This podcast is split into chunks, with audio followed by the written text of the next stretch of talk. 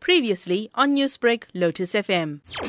The biobank is specifically to store samples of rhino while we can. Back in um, 2013, we established it as a result of all the poaching that we were seeing um, in Limpopo, actually, at that time. And wanting to collect material from animals that had been poached and save their genetics in the biobank. So they're frozen in liquid nitrogen and kept for the future for possible reintroduction into the gene pool. When you reintroduce the sperm later on, how does that process work? At the moment, there's various groups around the, the globe who are working on assisted reproduction in rhino. One in Germany, there's a couple in the States, and also here in South Africa. And we are currently collaborating with a group called the International Rhino Reproduction Collaborative. And we're pooling resources in terms of samples and facilities and knowledge for the reintroduction of any genetics that may be needed either um, overseas or in South Africa or in certain gene pools around the globe.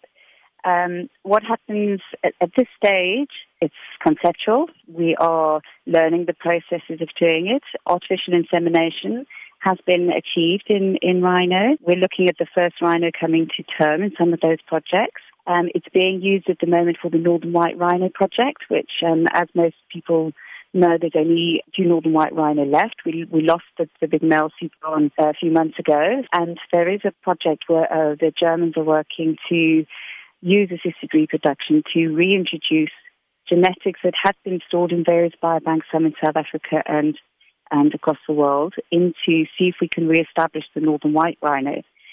So, with the advent of poaching in this country and uh, across southern Africa, it's very important that we do collect and store the genetics that we do have in the in the current gene pool for the future. How are you collaborating with international organizations in helping to preserve and save the rhino species? There's a number of bodies in South African organizations, um, the University of Pretoria, Embryo Plus in Pretoria. There's quite a few of us, SANParks also. And we we are working together with the San Diego Zoo Global to just see how we can pool our resources and make the science, if you like, go forward as quickly as possible for the for the greater good of rhino.